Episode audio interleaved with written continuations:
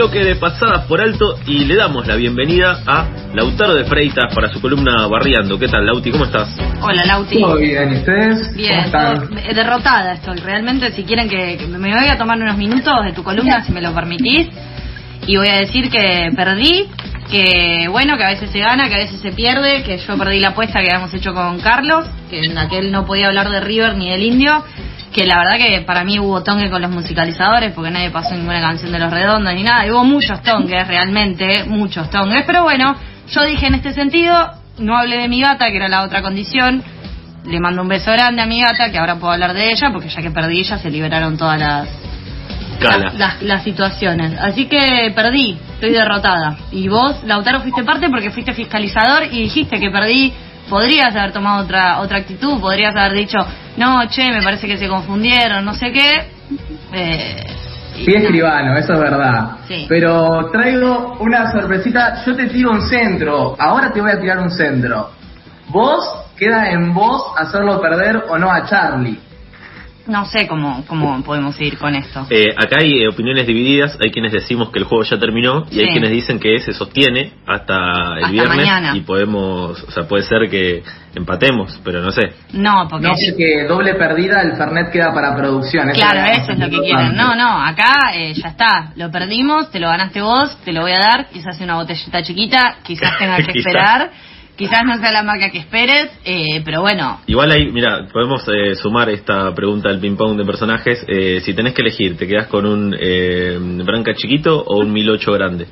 y Mira, yo no sé cuánto me va a dar el presupuesto. Claro. Hasta por, por ahí te doy una, una petaquita. Está bien. Eh, Lauti, No sé, que es joven, pensar. Es joven, eh, prioriza cantidad sobre calidad. Claro. No, perdón, perdón. 1008 El grande. 1008 es un muy buen Fernet. Lo que tiene Branca es mucho marketing. Ahí está, alguien Pero lo tiene el que 1008 decir. es un muy buen Fernet e incluso es más amargo que el Branca. Claro. Yo- a mí me gusta mucho el 1008. eh, El lo 1008 banco. con pomelo es bastante rico. Sí. No sé cuál vas a tomar. Yo estoy muy enojada todavía. O sea, va a tardar en que se me vaya este enojo. Le pido disculpas a los radioparticipantes que, en primer lugar, quizás nunca entendieron de qué se trataba esta apuesta. Pero bueno, la perdí. Así que si hay simpatizantes de Carlos, más que hay más Team Carlos que más Team Sofía, eso no lo sabemos. En algún momento quizás podamos eh, Hacer una encuesta. una encuesta. Pero bueno, yo puse la carita, ya lo dije, acepté mi derrota, vendrán otras apuestas, eh, no solamente es un partido, No, como siempre pasó la vida te da re- la vida revancha. te da revancha, así que bueno, nada, eso. Pero Eh, tranqui, a ver ahora cuál es vamos tu... a pasear. a Ahora ver. vamos a, a conocer un barrio nuevo, vamos A a, ver. disfrutar, vamos a conocer un poquito de un lugar que nos queda tan cerca. Y para poder eh, traerles este barrio, les traje una adivinanza. A ver. si pueden descubrir cuál es. Me encanta, me encantan tus adivinanzas, a ver. En su tierra muchos tangos encontraron consuelo, sus casas reposan a orillas del riachuelo, su variedad de colores avivan el deseo y a Charlie ayer lo dejaron sin consuelo. Uh. Ah, encima me descanso. Ah, yo te voy a matar. Todo el programa sirvió gracias a las distintas. Fíjate qué buena compañera que tenés, ¿eh? Sí, no, igual O para- sea, vos fuiste el primero que dijo, dijo en ese sentido. Yo vino de más y acá, te vino a verdudear, qué sé yo, qué sé cuánto, improperio, qué sé yo, qué sé cuánto. Improperio. Viene este, que nació en el 97, probablemente también, te viene a decir que ayer te dejaron sin consuelo, que te dejaron retirado, no sé qué. Acá, tu compañera, la que siempre está al ladito tuyo, bancándote, no va a decir, uh, estos gallinas como lloran no se soportan más. No, yo de mi pa- de mi boca eso no va a salir. Y Igual- claramente estamos hablando del barrio de la Boca, ¿no es cierto, Lauti? Exactamente. Eh, River nació en la boca también, la así Boca. que me da muchas alegrías. Ahí Eso- ya perdiste vos también. Eh, Pero no, igual no ya había no perdido yo. Eh, igual estuviste muy cerca, ¿eh? Estuviste muy, muy cerca, porque claro, si él traía este barrio ahora, iba a perder yo, Sí, seguro. pero eh, Bausoño ahí tenía tongue con vos, encima Bostero, el otro, eh, qué cosa, ¿eh? No, no puede confiar. Quiero levantar una columna más porque acá se abría un montón de oportunidades. Está muy bien. Para arrancar de hablar del barrio, vamos como siempre a hablar un poquito de estos datos más duros. La superficie es de 3,1 kilómetros cuadrados, tiene una población total de 43.000 habitantes y su aniversario es el 23 de agosto. Y esto es porque es la conmemoración de la creación del primer juzgado de paz en el barrio, que fue en 1870, y la separación de su territorio del de Barracas. Ah, no sabía que habían tenido un proceso de independencia de, de barracas. Tiene sentido igual. Sí. Son muy Tuvieron un parecidos. proceso de independencia y tuvieron también un proceso de independencia del país. Ah, ¿en serio? Exactamente, pero eso lo voy a contar un poquito más adelante. Bueno, no para de spoilearle las columnas a los chicos, la verdad, tremendo. Pero eh, entonces sigamos con el recorrido, a ver. Eh, un poquito de la historia, este barrio debe su nombre a que precisamente está en la zona en donde se encuentra la boca del riachuelo. Antes eh, la boca era una zona hostil, pantanosa, abandonada, pero igual servía como un puerto natural. A fines del siglo XIX se empieza a co- a instalar una creciente comunidad italiana genovesa, venían de los barcos, bajaban en la boca y empezaron a crear ahí su propia comunidad. Claro, eso es lo que decía Alberto, ¿no? Que venían de los ¿Cómo? barcos. Claro, bajaban de los barcos. Eso es lo que decía Alberto. Eso es lo que decía Alberto, sí. Esto fue antes de lo que habíamos hablado de Puerto Madero. Puerto Ma- Madero va a ser eh, la creación de decir, bueno, necesitamos poner un puerto porque la boca no nos está funcionando. Y esta comunidad genovesa es la que le va a dar vida y la personalidad del barrio. Vamos para poder conocer, a, pasear, vamos a, a conocer los lugares claves para poder conocer eh, la boca. El primero es el Caminito, que es el paseo más emblemático de la ciudad, de lo más reconocido cuando uno piensa en Argentina, piensa en el obelisco, la Casa Rosada y en las casas del Caminito. Si googleas la boca, es lo primero que te aparece, imágenes de caminito. Yo quiero decirles Claro. que en los 10 años que llevo viviendo en esta ciudad nunca fui a la boca. Y es una deuda que tengo. Eh, mira, yo fui cuatro veces, las recuerdo muy bien. Una con unos extranjeros que, bueno, habían venido. ¿Qué ibas a decir en clausura 98 Eh. cuando fui a ver no sé qué? Cuando todavía se podía ir de. Claro, y bueno, y las siguientes tres Ah. veces.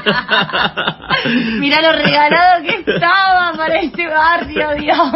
Las siguientes Yo te tres ¿Qué dije va a veces. perder? ¿Qué va a perder? Las siguientes tres Yo te veces fui. dije ayer, le hice la cama a Charlie sin darme cuenta. Claro. Él me eh, avisó, mirá, y yo no lo usé para vos, no dije, esperemos. eh, fui a ver tres partidos de visitante y lamentablemente me tocó una mala época porque a partir de 2013 no pude volver más. Claro. Pero bueno, la boca, las casitas y la identidad genovesa sí. en todos lados. Y ustedes saben por qué eh, pasa esto de la boca que eh, en el caminito todas las casas tienen como diferentes colores y mismo las casas están pintadas de diferentes colores. ¿Puedo aventurar una respuesta? Yo también. A ver. ¿Querés que aventuremos nuestras respuestas? Sí. Yo una vez Sí, estaba en un puerto en Valparaíso, que también hay casitas así y que están todas pintadas de distintos colores, y lo que nos dijo el chico del Walking Tour fue que era porque los que vivían ahí, trabajaban todos en el puerto, se mamaban, y para saber a qué casa tenían que volver tenían que tener los colores de las casas. Entonces, bueno, borracho 1 vuelve a casa celeste, borracho 2 vuelve a casa rosa, y Sí. así. Eh, Dudoso, pero bueno, esa es mi aventura. Eh, no, yo me la juego porque iban eh, construyendo con los materiales que conseguían y que a veces eh, difería el color. Digo, a veces conseguís eh, algo rojo y otro día conseguís algo celeste.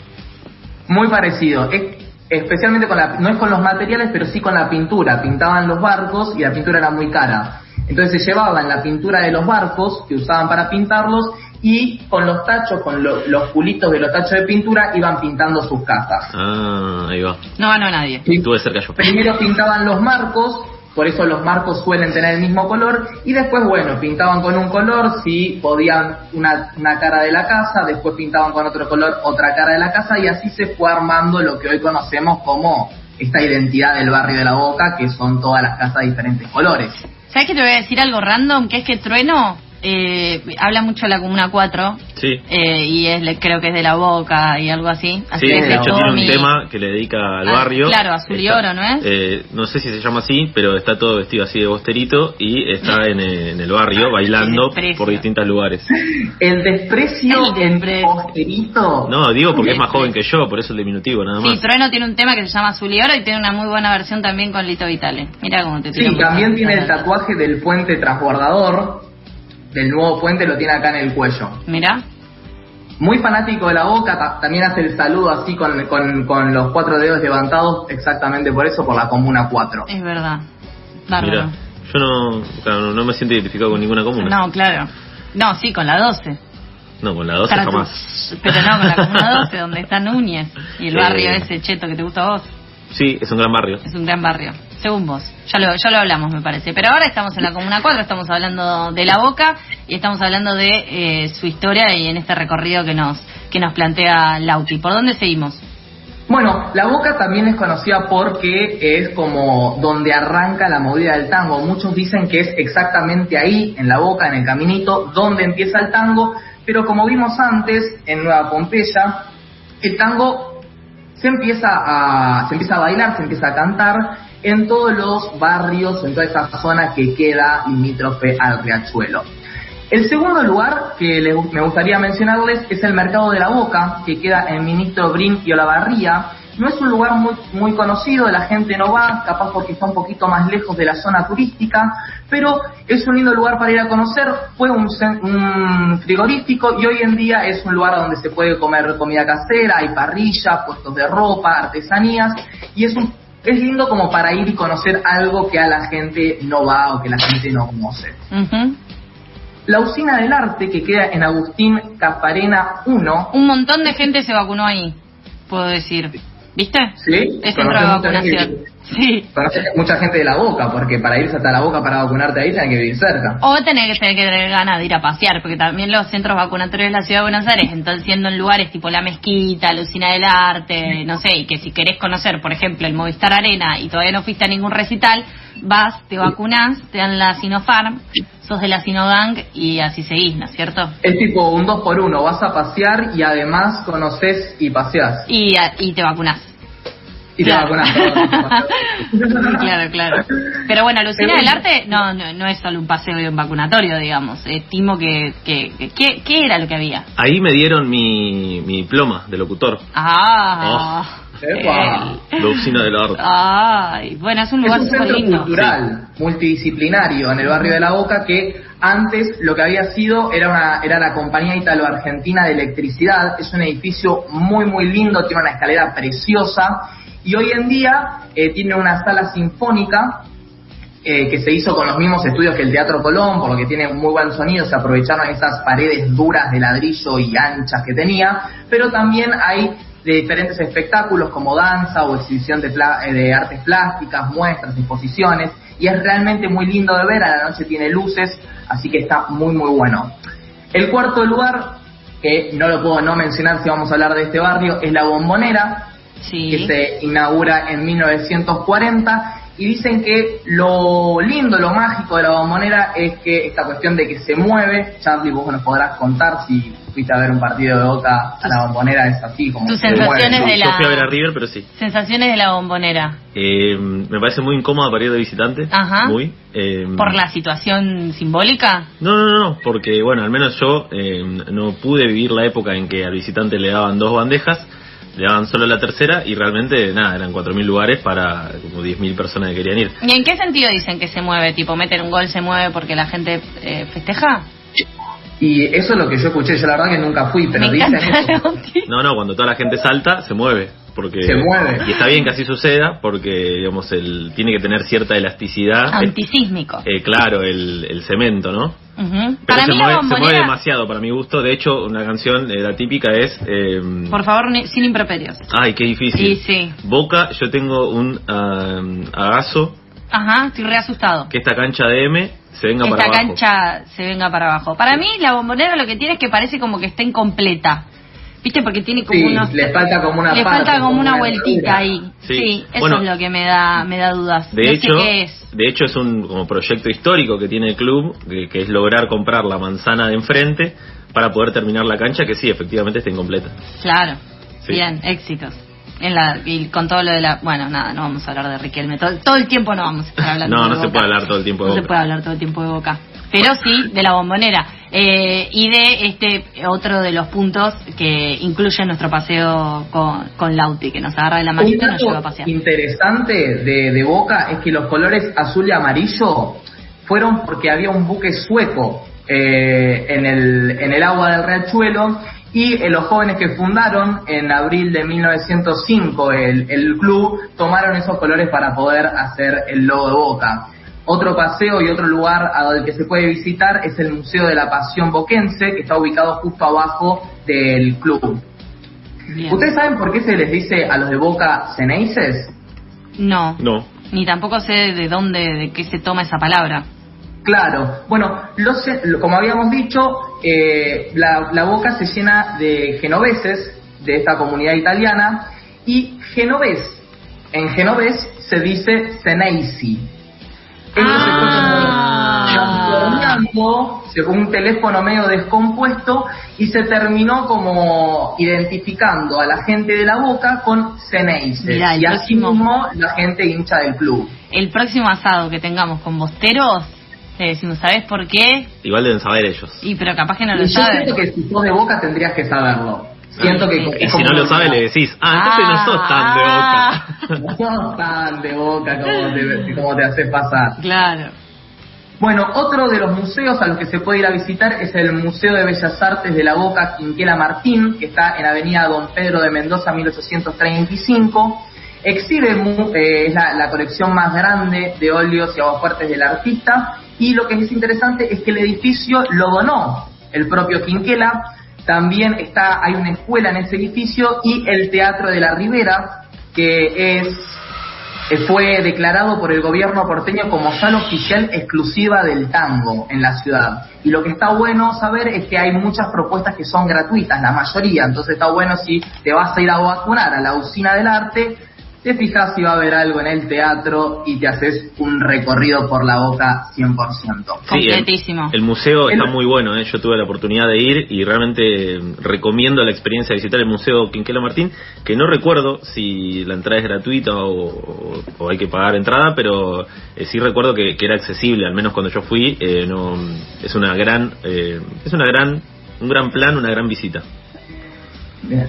Sí, y tiene, lo que a mí me pareció raro es que tiene como una escuela también adentro. Eso me pareció medio playero. Dicen que es el- la planta baja y el piso de abajo son museo y después es escuela. Claro, sí. Y también lo que dicen de Quinquela Martínez que sería para, para- él mismo decía que era el, el inventor de la boca. Eh, Sí. eh, que, Bueno. sí. Cuando se toma el, cami- el caminito en un momento fue un pasadizo abandonado y entre vecines y entre ellos Quinquela fueron y empezaron a crear este paseo peatonal. Él tuvo una gran impronta dentro del barrio y como vemos donó te- ter- eh, terrenos, eh, se metió, pintó murales, estaba como muy involucrado dentro del barrio. Y en pleno Así que se lo podría llamar como uno de los creadores de lo que hoy conocemos como la boca, claro que sí. Bueno, Uno de los puntos que podríamos pasar, que no es bello, pero sí es turístico por, por su historia, son lo que habíamos hablado antes, el puente transbordador, que hay dos, está el nuevo y está el viejo. El nuevo es una obra de hormigón enorme de aproximadamente 1650 metros de longitud, que lo que hace es unir a la boca con la isla Maciel. Y un dato interesante es que fue el puente hormigón más importante de Sudamérica. A mí lo que me flashea es que alguien esté fijándose y buscando cuál es el puente de hormigón más importante de Sudamérica. yo creo que lo deben buscar antes de hacerlo, pero sí, realmente es eh, muy, muy gigante. O sea, si me lo decís en rascacielos, bueno, el rascacielos más alto de Latinoamérica o de Yo Sudamérica. creo que cada gremio se tiene que buscar sus propias medallas y que en este sentido constru- les constructores de transbordador Nicolás Avellaneda deben ser los que hayan dicho che. Es por ahí. Claro, por ahí. si vos Aparte de épocas de inmigraciones, quizás venían de otros lados y dijeron, no, mira, yo no vi ninguno así de grande, ¿eh? No, claro. Escuchame una cosa. Pero ese está en desuso, queda solo para ver, el que se utiliza es el otro, el de al lado. No, el, el- el nuevo es el que se usa, Claro. el viejo que es el de que es el monu- tiene es, es como monumento histórico nacional es el primero, que es el transbordador Nicolás Avellaneda, que es el de metal, que es el que tiene tatuado trueno. Bien, me encantan todas las referencias. Eh, y Uno de los últimos puntos por Sí. los cuales vamos a pasear es la Torre del Fantasma. Es un hermoso edificio que está justo en la esquina de una bifurcación. Eso te da la, la sensación de que es finito, pero justo en la esquina está esta torre enorme.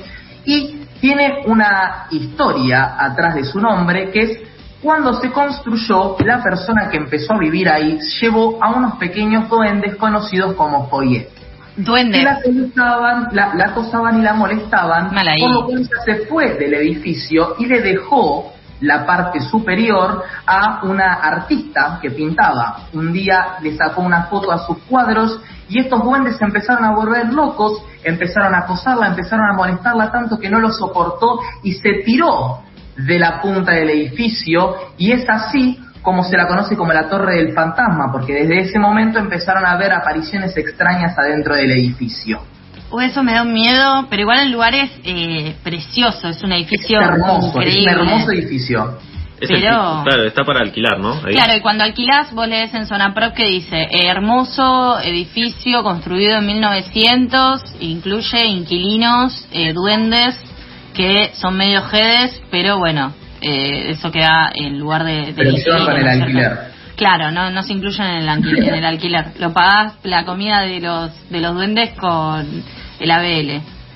Pobre, pobre, pobre la, la, la, que, la que quedó como fantasma, ¿no es cierto? Y ahí ahora no vive nadie, se puede visitar. Para mí puedes hacer como una, una rave y el gustito de que haya duendes, duendes Poyet la- le da un gustito. Una, una fiesta de Halloween. Una fiesta de. Halloween distintiva con Duendes Follet. Increíble. Uno de los últimos puntos por los cuales vamos a pasear es la Casa Amarilla. Eh, no sé si ustedes saben quién, quién fue el almirante Brown, Guillermo Brown. ¿Ustedes saben quién fue? Eh, un señor que andaba en barcos, eh, medio claro. corcial- corsario, como medio ahí, eh, nada, valiente, villano. No sé, también hay una localidad. valiente, sí. Fue creador de la primera flota naval argentina. Ahí va. Y la Casa Amarilla es una réplica de la residencia, que si vos la ves, te das cuenta que es la, es la casa de un milico. Es la casa de un milico, te das cuenta enseguida. Y lo que tiene de interesante es que tiene un predio enorme con de canchas para de, de básquet, cancha de fútbol, skate, circuito para aeróbicos. Pero como para ir a pasar la tarde. Yo tengo una duda fundamental. ¿La Casa Amarilla no tiene nada que ver con Boca? Yo pensé que sí. Eh, No te lo puedo responder, pero me imagino No, que no, porque es una réplica de la casa de Guillermo Brown. Claro, pero yo pensé que era algo del club. No, lo, lo que sucede, o al menos lo que yo entiendo, es que em, como está tan cerca, es una referencia. Entonces, por Ah. ejemplo, en los partidos te dicen el arco que da a Casa Amarilla. ¡Ah! ¡Increíble! Incluso se refieren a Casa Amarilla eh, cuando hablan del predio de entrenamiento que tienen ahí eh, pegado a, a la cancha. Ah, por ahí venía mi confusión. Bien. claro.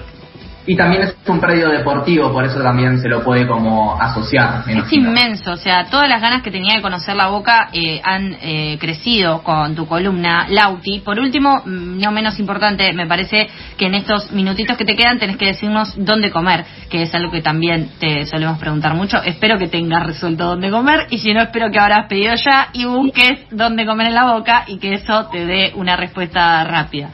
Bueno, relacionado a la comida, un dato excelente es que la primer pizza de la ciudad se hizo en La Boca en 1882. En Me- Manchero. Me gusta ese registro. En Suárez Ah. al, 400 al 495. Bancheros es el lugar que yo iba a recomendar personalmente, que Bien. es el Bancheros original, Claro. que queda en Almirante Brown 1200, creador de la fugaceta con queso. Y acá si nos quieren que nos desconozcamos, nos conocemos. Ya me desconocí una vez por Bataxa y me puedo desconocer por, por Bancheros. Para mí es mejor que la, que la meseta, que, que sé que hay fans de la meseta. Bueno, Ah, vos tenés ganas de pelearte. Vos tenés ganas de pelearte con todo el equipo directamente, eso se lo estás diciendo directamente a Alejo, nuestro cocinebrios, ¿no? Mañana seguramente te respondan. también. Y se lo estoy diciendo a Juaco, el columnista anterior. Uh, Tengo una pregunta. Eh, vos decís que ese banchero es mejor que otros, Yo fui y es muy rico, realmente. pero hay una Yo diferencia. no fui al banchero de la boca, pero fui al banchero del centro. Ah, pero son distintos. Yo fui al del centro y al de la boca, y el de la boca es muy, muy rico, porque tiene una mística Sí. también eh, especial. Es como pasa con los Kentucky, que ahora, bueno, igual son la cadena de, de pizzas, pero viste Sí. que hay algunos Kentucky que tienen mejor pizza de esto y de aquello. Con estos bancheros pasa lo mismo. Si bien tienen sus recetas eh, originales, eh, lo que tiene también es que según cada cocinero sale, según cada horno salen las pizzas distintas y las de la boca son muy ricas. Bueno, para ir cerrando, les voy a tirar eh, el último dato que, que me quedó pendiente, que es el de la República Independiente de la Boca. Ay, en un sí. momento, la Boca fue una república independiente porque los italianos llegaron y dijeron, somos todos italianos, somos todos genoveses, así que acá ponemos la bandera. Una ca- canción de cancha, y tenemos que comunicar al rey. Cuando se enteró el presidente Julio Argentino Roja, Roca dijo, ni loco, cayó y le agarró la bandera, se la tiró al riachuelo y le dijo, ¿estamos claros? Todos los italianos asentaron, sí, sí, estamos claros. Somos tanos, pero no tanto. Me encantaría que la historia en la escuela te la den así. ¿Estamos claros? ¿Estamos claros? A ver cuántos pares son tres botas, dijo Julio Argentino Roca, que seguramente con sus métodos, ¿no? Sí. Marcando la historia, le dijo, ¿ustedes saben quién soy yo? Y ahí los tanos se quedaron en el molde, como podríamos decir. Así que hubo un intento de independencia. Bueno, y para ir terminando, un, les dejo un temita eh, para poder cerrar. Como el, el, la boca está tan relacionado con el tango, eh, decidí traerles una canción de Gardel, que estuvo mucho en el barrio, habló, eh, cantó, pasó por todos los bares. Se llama Caminito, dedicado al Caminito, cantada por Gardel, compuesta por Juan de Dios Gilberto y Gabino Coria Peñalosa. Así que nada, les mando un beso a ustedes y gracias por, por dejarme el lugar de la columna, que hace mucho tiempo que no venía y lo extrañaba mucho. Hacía mucho que no venía, Lauti, pero la verdad que estuvo bárbaro. Gracias por todos tus intentos. Yo recordaré todos estos intentos que vos hiciste. Yo te tendré en mi team Sí, yo también me voy a acordar, ¿eh? y la verdad que te agradezco un montón. Eh, también aprovecho para agradecerle a Carlos que se ha bancado el día de hoy, un día muy difícil para todos los hinchas de River, como un duque, con muchas provocaciones y has ganado, amigo querido. Eh, poniendo el pecho, eh, muchas gracias por invitarme y bueno, estaremos acá mañana nuevamente. Y gracias a Mariana Iberger que nos estuvo operando. Nos vamos con este tango que nos recomienda Lauti y volvemos mañana a las 11 de la mañana con más pasadas por alto. Chao.